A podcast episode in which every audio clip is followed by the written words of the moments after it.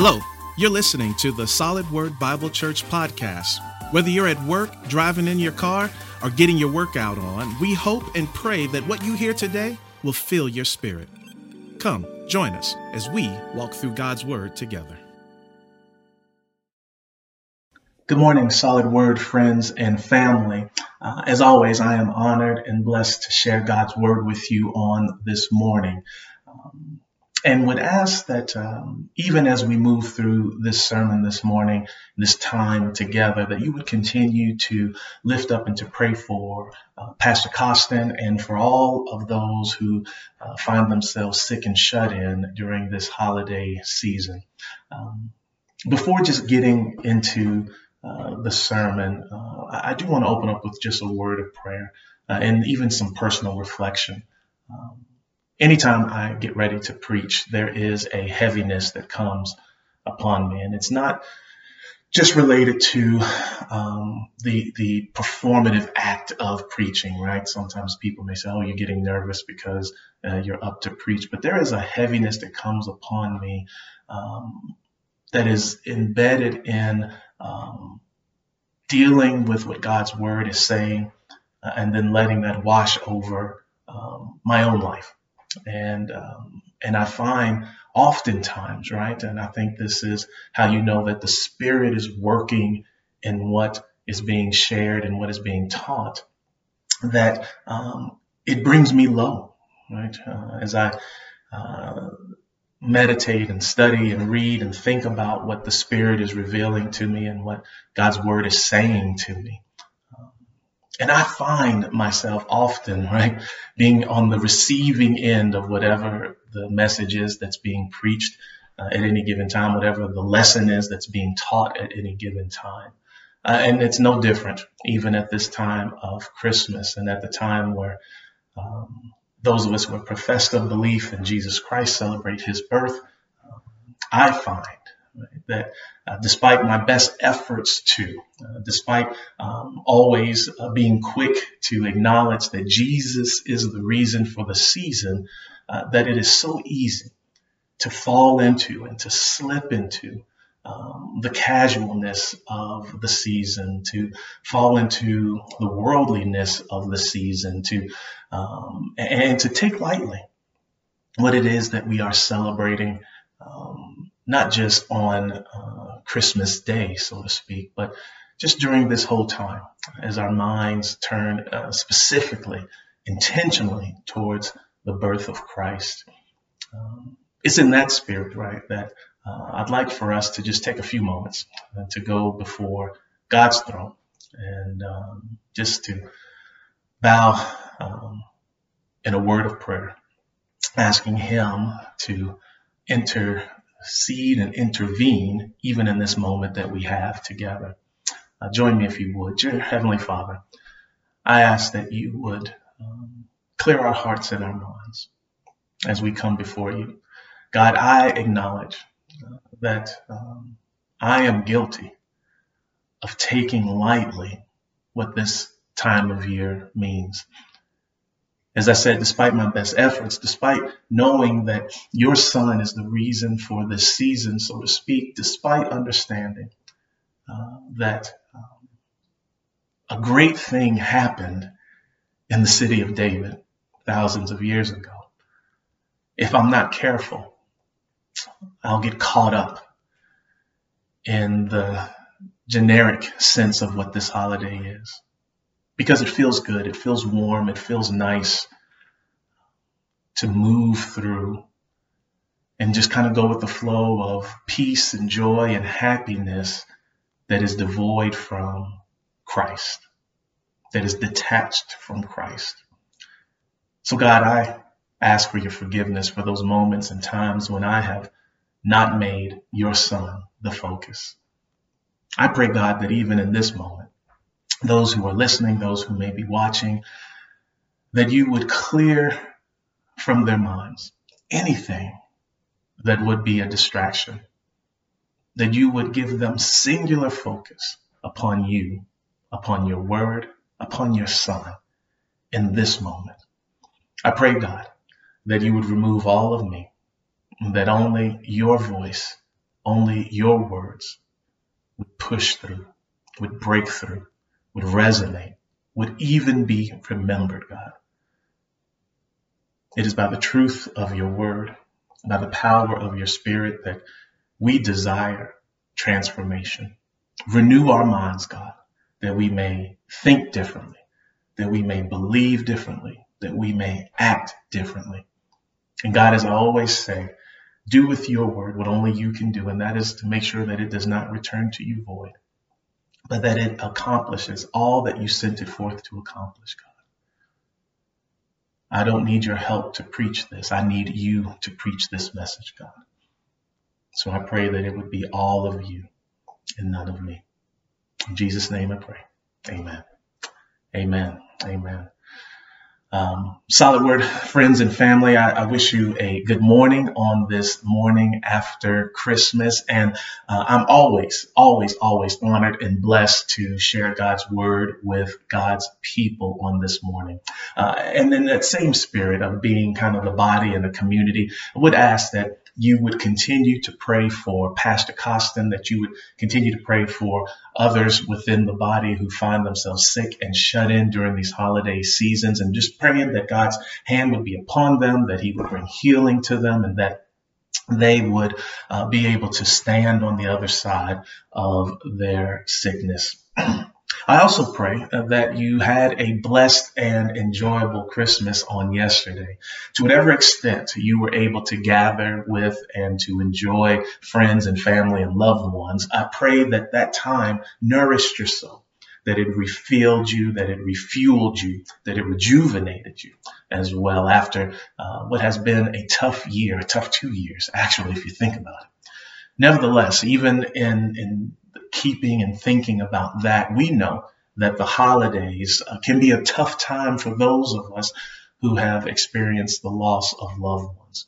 Um, because of the time, because the traditions, because the events uh, associated with these holidays just don't feel the same without those loved ones being present. And it can be a recent loss or it can be a loss from many, many years.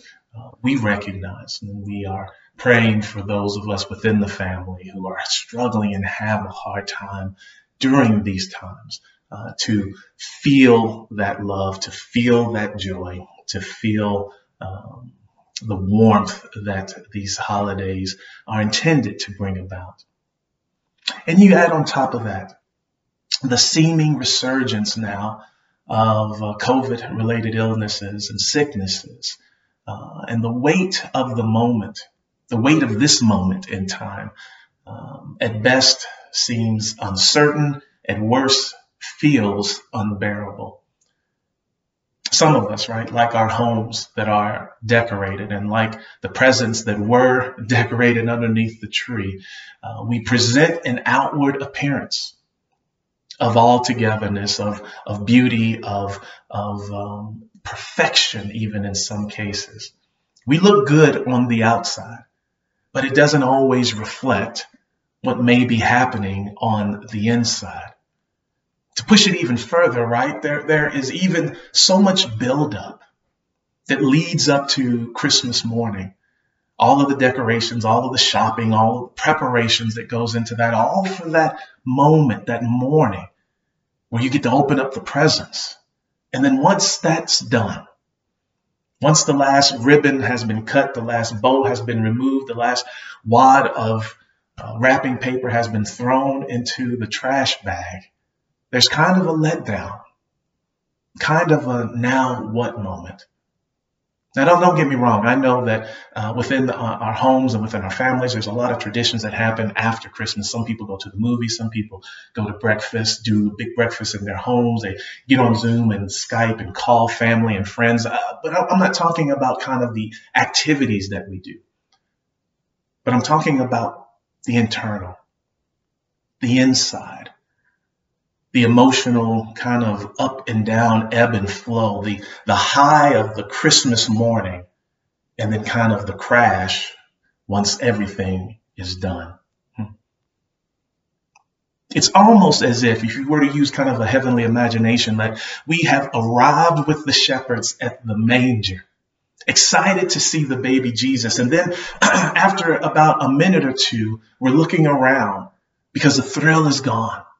We came, we saw the baby Jesus, and, and, and all of a sudden, the, the warmth and the, and the excitement and the joy that was there in that moment now kind of dissipates. The thrill is gone, so to speak. And it's replaced by the reality of the world rushing in, the reality of our lives rushing in, the reality of our current conditions rushing back in as our minds begin to turn back to those things that we're dealing with, those things that we're concerned about, those things that maybe were broken before Christmas, but everybody decided to just kind of act like everything was okay because it's Christmas. But now the presents have been opened. The songs have been sung. And we're back to facing the reality of our lives. And it is with this in mind, against this backdrop, within this context, that I believe it is important for us, it is vitally important for us as believers in Christ to understand and to uh, and, and internalize, to grab hold of with both hands that the birth of Christ is not an end unto itself. It is not a moment in time that we acknowledge and then just move on from. And at the other extreme, it isn't just about what happens uh, after we die, at the end of our lives, right? Namely, we, we have to move past those kinds of extremes when we think about the birth of Christ and get to a place where we understand that his birth has ongoing implications for our day to day lives. Specifically, namely, his birth makes available a peace, hmm, a peace that can change everything. Hmm. And to that end and to that point, I want to talk about the peace that Christ brought at his birth. The aim for the sermon this morning is that as we move through this Christmas season, we as Christians would not lose sight of the peace that is available to us because of the birth of Christ. And from a sermon uh, text uh, perspective, we're going to be looking at two different passages in the New Testament, and not necessarily or typically considered Christmas passages. But uh, as we move through these, I think you'll see that they are just as pertinent at this time as they are at any other time. The first passage that we'll look at will be Romans 5 and 1. Romans chapter 5 and 1. And the, put your finger there and then flip over back up to John 14 and 27. So Romans chapter 5, verse 1. John chapter 14, verse 27. And these are familiar verses, even if you may not um, recognize the actual chapter verse. When you see the words, they will be familiar to you. In Romans 5 and 1, you'll find these words Therefore, having been justified by faith, we have peace with God through our Lord Jesus Christ. Hmm. And then in John 14, verse 27, Jesus says, Peace I leave with you. My peace I give to you. Not as the world gives do I give to you. Do not let your heart be troubled, nor let it be fearful. Hmm. Now, before we get too far, I, I, think we need to first talk about what exactly peace is, because it's a word that is thrown around a lot and it's used in a lot of different contexts. And it's not unique to a religious or a Christian perspective, right? Everybody talks about peace. So the question is, what is peace? When you think about peace, what comes to your mind when I say peace? What images are generated in your mind's eye? Some of you may be picturing, right, a, a, painting and an image that was popular not too long ago, a couple of years ago. It was a painting of a storm. And there was uh, lightning uh, in the distance. Then, in the forefront of the painting was a rocky cliff. Uh, and, and, this rocky cliff had water rushing over uh, the, the, surface of it, and it was crashing against the rocks. Uh, but if you looked closer at the picture, uh, kind of off into the side or to the corner of the painting, in, in, the cleft of this rock face um, was a bird in a nest, and that bird was asleep. Hmm. When I say peace, some of you may not picture that, but you may picture kind of an open field with a light breeze that's blowing through and, and displacing the grass, the blades of grass, and the sun just setting on the horizon. Or some of you may even be picturing a calm stream, uh, a bubbling brook uh, that's flowing through a serene valley of green pastures with uh, deer uh, kind of grazing along the side of it. Hmm. And, the problem is, is that uh, in all of those kinds of situations and, and, and, and uh, scenarios, and maybe those images that we kind of create in our minds, that we typically, not all the time, but we typically define peace as an absence of problems if I'm healthy, if my family's healthy, if I haven't experienced any loss of life, if my finances are in good standing, if I'm gainfully employed, if my spouse is acting right, if my children are acting right, then guess what? We're at peace. And when it comes to the pursuit of peace, the world uh, has a lot of prescriptions, a lot of how to gain peace kind of advice and suggestions. Just think about it for a moment. One of the things that we hear a lot about now is, and we'll start seeing a lot more of it once the New Year's comes around, is, is this talk about positive and negative energy, right? Folks, in, in 2022, what everybody is going to be pushing out the negativity, getting all the negative folks out of their lives. They, and they'll be talking about how they need to remove themselves from that negative energy, remove themselves from these negative folks because it is throwing them out of balance. It is messing with their peace. It's always interesting to me that Everybody is always talking about getting negative people out of their lives, uh, which presupposes that you are positive in other people's lives. And the funny thing about it, right, is, is that the truth of the matter is, is that we're all bringing some positivity or negativity to each other's lives. To push it even further, some even suggest that uh, to get this peace, to create um, uh, this peace in your life, you need some type of medication. And, and it creates an artificial sense of peace, right? Um, because it kind of numbs you and dulls you to what's happening around you. Others say to get peace, you need to exercise or, or you need to volunteer. You need to uh, extend yourself outside of yourself. Help others that may be in need, that are less fortunate than you. And look, I'm not saying that those aren't admirable things. You should exercise. You should look for opportunities to help others uh, who are less fortunate. but the problem is, remember what we're talking about here is about peace. The problem with these kind of worldly prescriptions and, and all other kind of ideas on how to kind of make and manufacture peace is, is that the peace that they offer and oftentimes the peace that they generate is temporary at best. And at their root, at the root of these manufactured pieces, so to speak, of these pieces that this piece that's manufactured, at the root of it is not real peace but instead it is a temporary escape from, uh, a removal from, and even a denial of the problems that exist in our lives. But Christians, right? We can't fall into this trap. Those who believe in Jesus Christ cannot fall into the trap of thinking about peace the same way that the world does. And unfortunately, we have adopted this way of thinking. We feel like we believe that the only way that we can have peace is to have an absence of problems in our lives.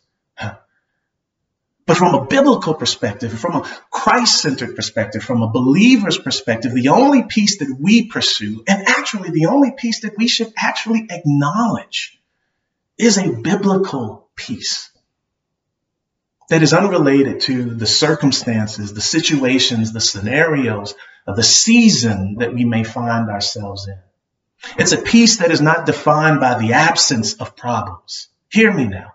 It is not defined by us not having any valley experiences, only operating and living on the mountaintops. I, think it's important for me to say that because uh, sometimes, and, and, and, look, we, we all fall into it. I'm not coming down on anyone hard, but because it's it's natural tendency that we want to know how to avoid problems. We want to know how to, to live on the mountaintop. We don't want to experience the valley. No one wants to be in the shadow of the valley of death, right? Um, even though we've got promises from God's word about how he'll be present in those moments, we don't want to experience those moments. And so typically what our, our, our, our uh, uh, interactions with God and, and our searching of his word, what we're looking for is answers. We're looking for remedies. We're looking for solutions. We're looking for prescriptions to avoid problems. It is for that very reason that this sermon that I'm sharing with you this morning, uh, we will not be talking about how to solve your problems. I'm not about to give you a three point list about how to live your best life now. I'm not about to tell you what seven steps you need to take to operate uh, above the fray, so to speak, and to live a problem free life. As a matter of fact, I don't even think that that's biblical. Jesus himself said that in this world we will have tribulation, we will have problems. So anyone who is who is talking about, who is prescribing a means and a method to not have problems, is suggesting that Jesus didn't know what he was talking about when he said that in this world you will have tribulations. Hmm. But what we will talk about is a biblical peace, a biblical peace that is made available through the birth of Christ a biblical peace that maintains even after the last present has been opened. A biblical peace that persists and is consistent and endures even after you've taken down the last Christmas decoration. A biblical peace that maintains and holds you steady even as family departs and heads back to their own homes. A biblical peace that will be able to endure. And this birth, uh, this peace that comes at Christ's birth is actually expressed in two aspects. Hmm. The first aspect of the peace that Christ brought at his birth is articulated by Paul in the first verse that we looked at, Romans 5 and 1. Again, it says, Therefore, having been justified by faith, we have peace with God through our Lord Jesus Christ. I know what you may be thinking and what you may be saying to yourself. You may be saying, Elder Wright, uh, I've been in Sunday school all my life. I, have been going to Bible study. I've been a member, a good a member in good standing with the body of believers, uh, and and been uh, know all of the stories. I know this story, right? I, I, know the gospel. I, I know the, the, the message of Christ, but sometimes just bear with me. Sometimes I think when we think about it, when we think about the gospel, when we think about the message, we tend to minimize the distance that was between us and God that existed. We, we sometimes like to think about it as yes, I know that there is a holy God and, and there's sinful man, but then we begin to kind of rationalize and rethink just how sinful we were. Well, I hadn't killed anybody, I hadn't done these certain things. And so, next thing you know, before too long, what was a huge gap that was insurmountable ends up being not that big of a gap after all, in our own minds, that is. And I think it's because of that is why we fall into these places where when we think about God's grace, it's not that amazing to us. When we think about the sacrifice that Christ made, it doesn't quite move us as much because we don't really think we were that bad off. We were basically good people. And what Christ did is just kind of dusted us off on the edges and kind of sharpened us up a little bit, picked us up and, and kind of patted us on us back and said, Hey, kind of keep going. You got it now. You can do it, right? But I, I, I, want to highlight a few points out of Romans 5 and 1 uh, to, to really try to drive home a little bit more this distance that was between us and God, because I believe that gives us the proper context to understand one of the aspects of the peace that Christ brought at his birth. See, Romans 5 and 10, about nine verses later after Romans 5 and 1 lets us know something. It lets us know that before we had been saved, before being saved by Christ, we were enemies of God. Now, we, we didn't know him and, and, we didn't acknowledge him, right? It's not just about we were ignoring him or we just weren't following his precepts, but we were flat out enemies of God. In other words, we hated him. Now, I know that's hard sometimes for us to wrap our minds around because no one may have been sitting there thinking, I hate God. But we were hostile towards him. We were hostile uh, uh, towards him. We opposed him in our thoughts and in our actions and in our hearts and in our minds. We decided that we wanted to do what we wanted to do, not what he instructed us to do and commanded us to do. We believed that we knew better than God. We lived our lives according to our own rules, how we wanted to. We determined what was right and wrong for ourselves. Hmm. And we were either doing this by omission or by commission, meaning that we either actively were trying to be disobedient, we knew what he said and just and decided not to do it, or we didn't really know what it was, but we weren't trying to find out either. We were just living our lives. We were enemies of God. He said, go right. We said we would go left. And we were at war with him, headed for a sinner's hell. Now, I know this is heavy for a Christmas message, but this is the situation that Christ came into the world to remedy. And we were powerless, powerless to change our own predicament. Hmm.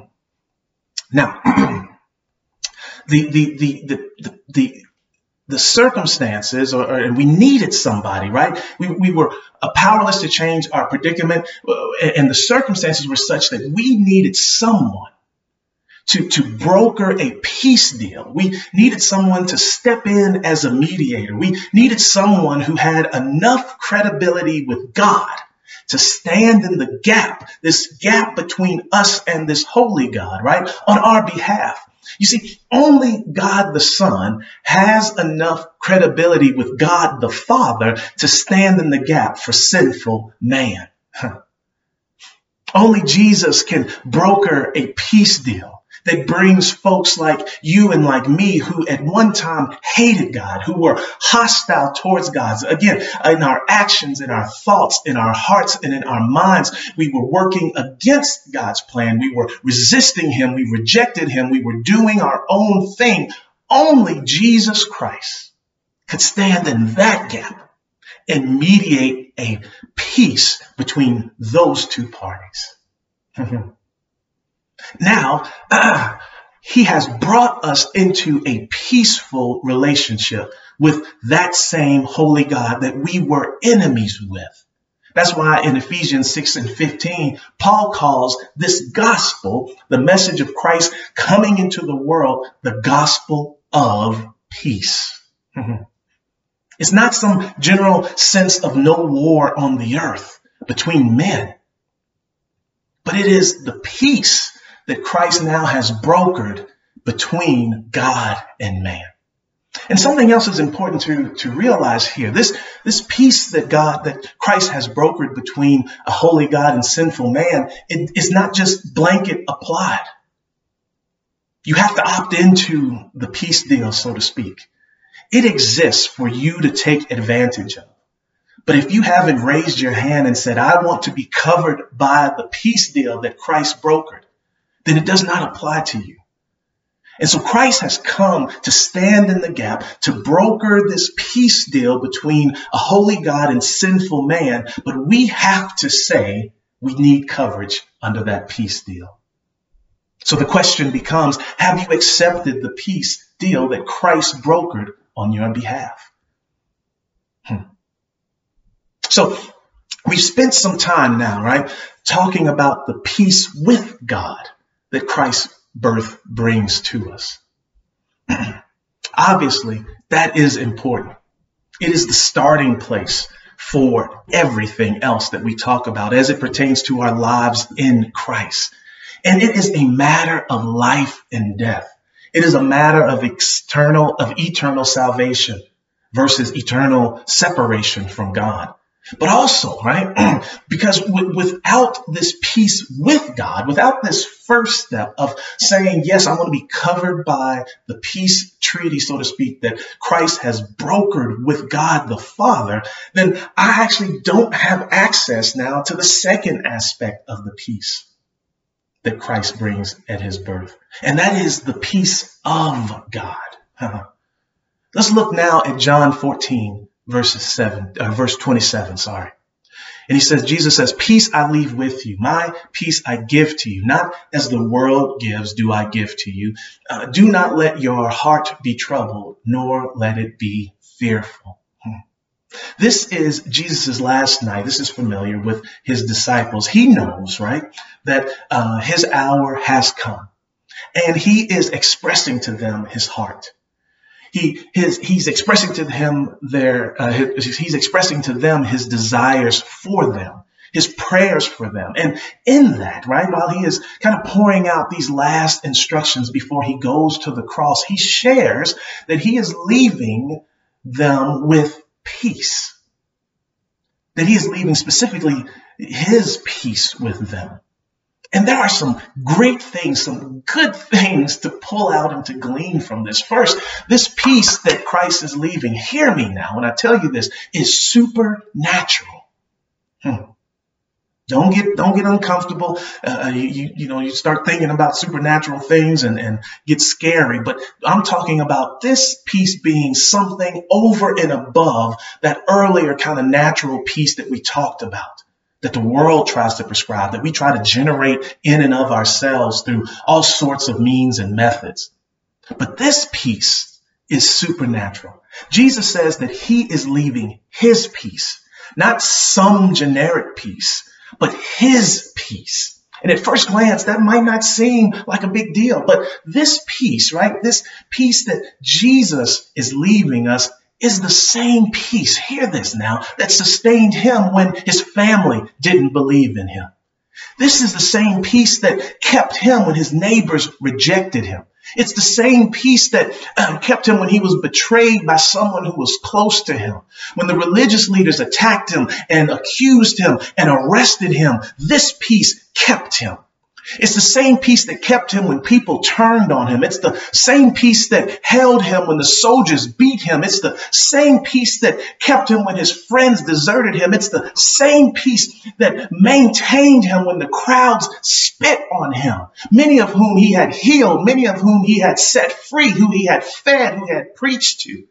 It is this peace that kept him. It's the same peace that he had when he was being nailed to the cross. First his right hand, his left hand, then his feet.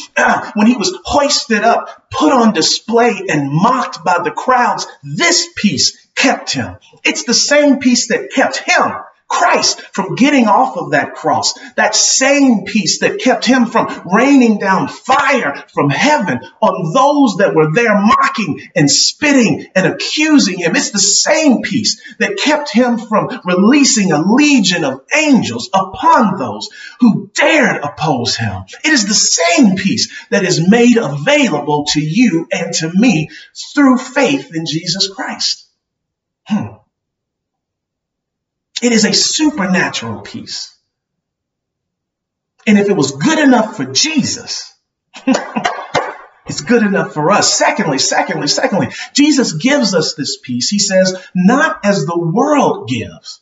In other words, Jesus is saying, this peace that I'm giving to you, this peace that is supernatural, this peace that maintained and has kept me and is going to keep me as I go to the cross, this peace that I'm giving to you, I give it to you not as the world gives.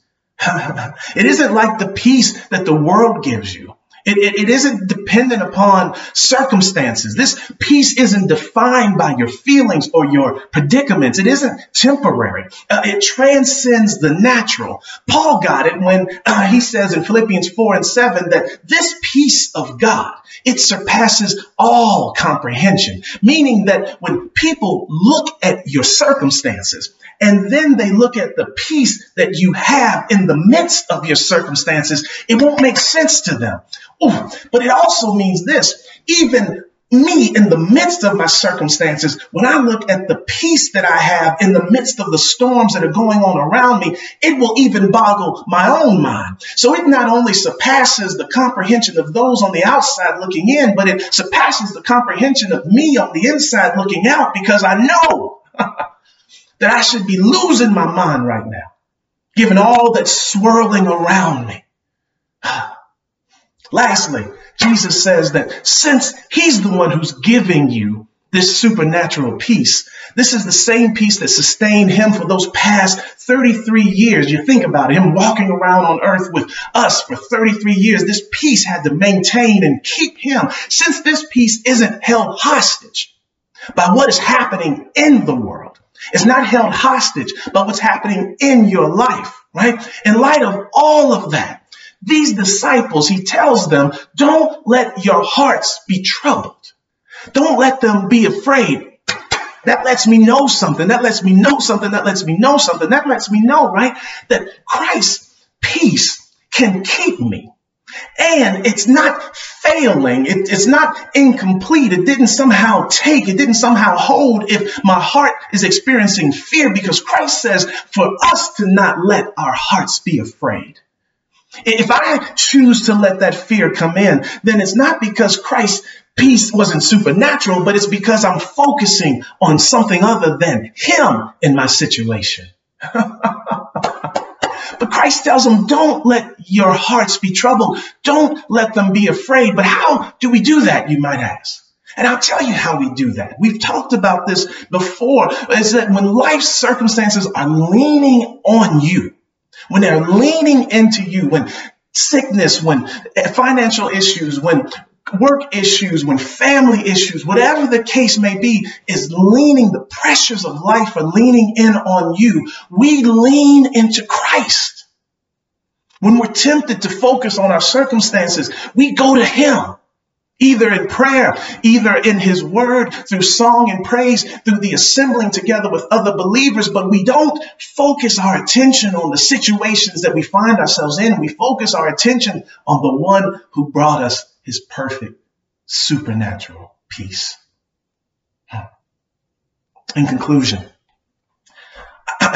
it's interesting, right, to note that the peace that Christ brought at his birth is actually defined by both his birth and his death.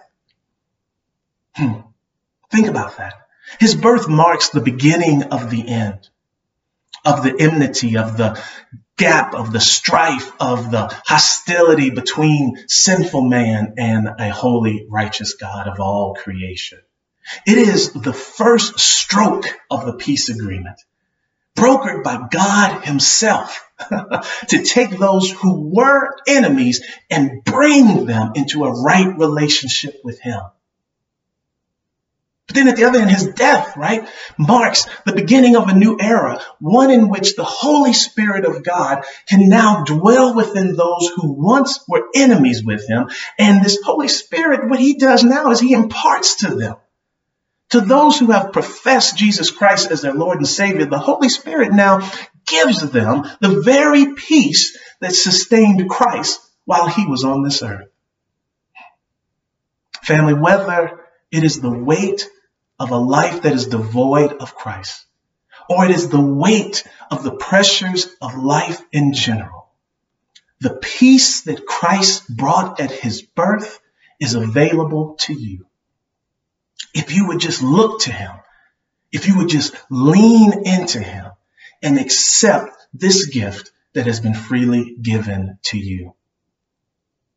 Solid Word, I pray that this word has encouraged you to not fall into the trap of believing that because the presents have all been opened, that because the tree is now being taken down, that because the eggnog and whatever else is all gone, that somehow now Christmas is over. I encourage you, lean into Christ. Take advantage of the peace that his birth has brought. First, a vertical peace with God, and then a lasting peace internal to us that can keep us even in these uncertain and seemingly unbearable times.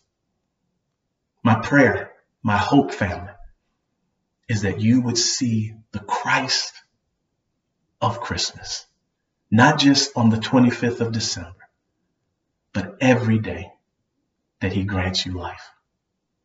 Amen.